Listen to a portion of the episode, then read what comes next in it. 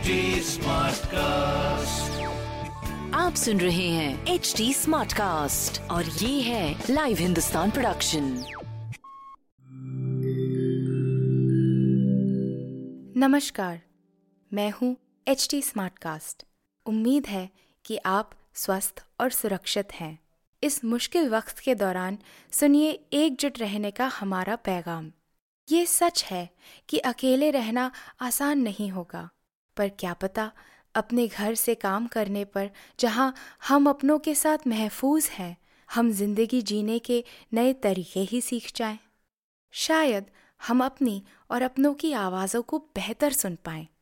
बहरहाल, अगर आपको एक स्मार्ट साथी की ज़रूरत हो तो एच टी पर ज़रूर आइएगा, ताकि मैं आपको कॉमेडी न्यूज़ कल्चर मोटिवेशन की दुनिया से जोड़े रख सकूँ।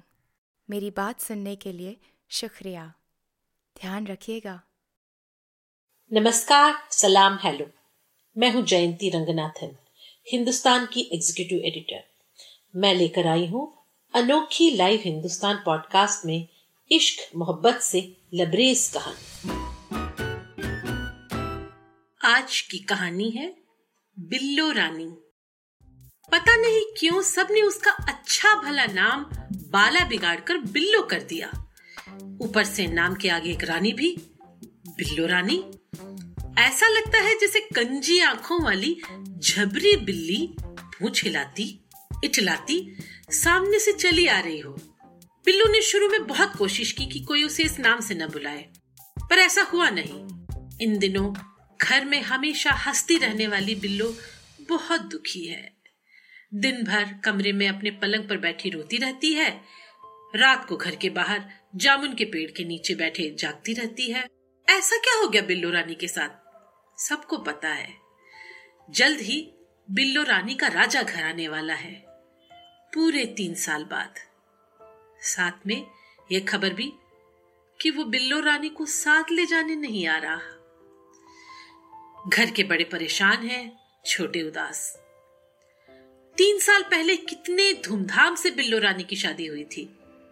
बिल्लो तब कॉलेज में ही थी। राजा ने उन्हें अपने एक फ्रेंड के संगीत में नाचते देख लिया। बस, अड़ गए कि इसी लड़की से शादी करूँगा। इसके बाद तो जब भी बिल्लो को देखते, ये गाना गुनगुनाने लगते। बिल्लो रानी, कहो तो अपनी जान दे दू। हाँ घर में सब खुश थे। दुबई में काम करता है राजा।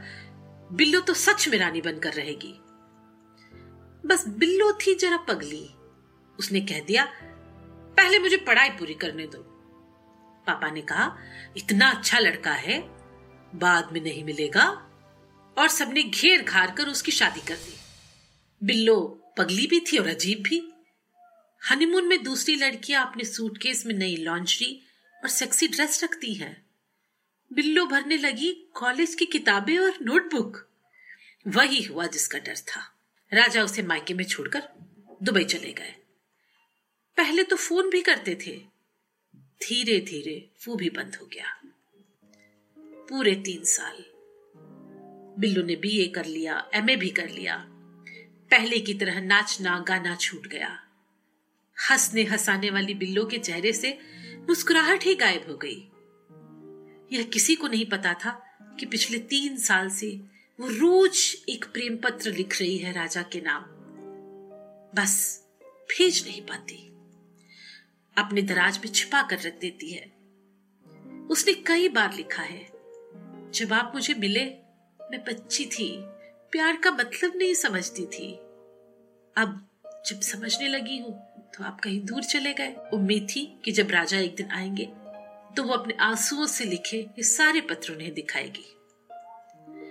जब आँसू रोने के लिए कम पड़ गए और पत्र लिखने के लिए शब्द तो बहुत सोचकर वह पापा के पास गई। मेरे स्कूल के मैडम मुझे काम दिला रही है। मैं नौकरी करना चाहती हूँ, पापा। पापा ने उसके सिर पे हाथ रख दिया।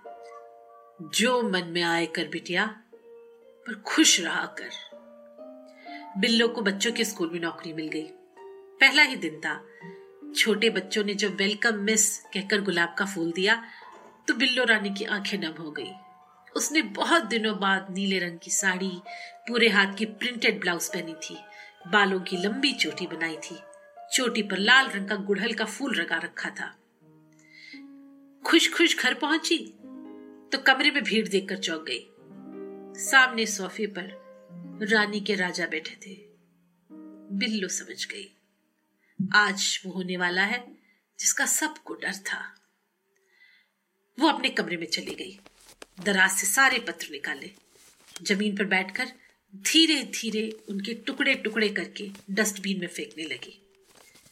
कुछ पत्र उड़ते हुए घर के पीछे पहुँचने लगे, जहाँ इस समय अकेले खड़े राजा सिगरेट फूक रहे थे। बिल उठ गई। उड़ते हुए कागज़ लेने पिछवाड़े पहुँची कि उसे हाथों में लेटर उठाए राजा दिख गए। तुमने ये लेटर मुझे भेजे क्यों नहीं? बिल्लो ने रुक कर कहा कि ये पत्र मैंने अपने प्रेमी के लिए लिखे थे। राजा सिगरेट फेंक बिल्लो के पास आ गए। मैं भी अपनी प्रेमिका के लिए कुछ लाया हूँ। राजा ने धीरे से बिल्लो का चेहरा अपने हाथों में लिया और उसके होठों को चूम लिया। बिल्लो उनकी बाहों में हल्का सा कांपने लगी। याद है तुमने हनीमून के समय कहा था, मैं तुमसे तभी मिलने आऊँ जब एक बच्ची से नहीं, एक पढ़ी लिखी लड़की से प्यार करना सीख सकूँ। तुम्हारी बात तब समझ नहीं पाया था। बिल्लो की आँखों में आँसू आ गए। उस वक्त जब तुम गाते थे, बिल्लो रानी वाला गाना, मुझे अच्छा नहीं लगता था। तुम्हारे जाने के बाद हर दिन लगा, पता नहीं कब तुम आकर फिर से गाओगे मेरे लिए। हम तब कितने नादान थे, बिल्लो? मुझसे घर में सबने कहा, तुम्हें छोड़ दूँ। मैं कर नहीं पाया। मैं तो बस तुम्हें समय देना चाहता था। पढ़ाई पूरी करने और मुझे समझने का। हाँ हाँ मुझसे भी सबने कहा। मैंने तुमसे झगड़ा करके गलत किया। तुम कभी वापस नहीं आओगे। पर मुझे न जाने क्यों ऐसा लगता था, तुम आओगे, ज़रूर आओगे। राजा के गले लगकर बिल्लो रो रही थी।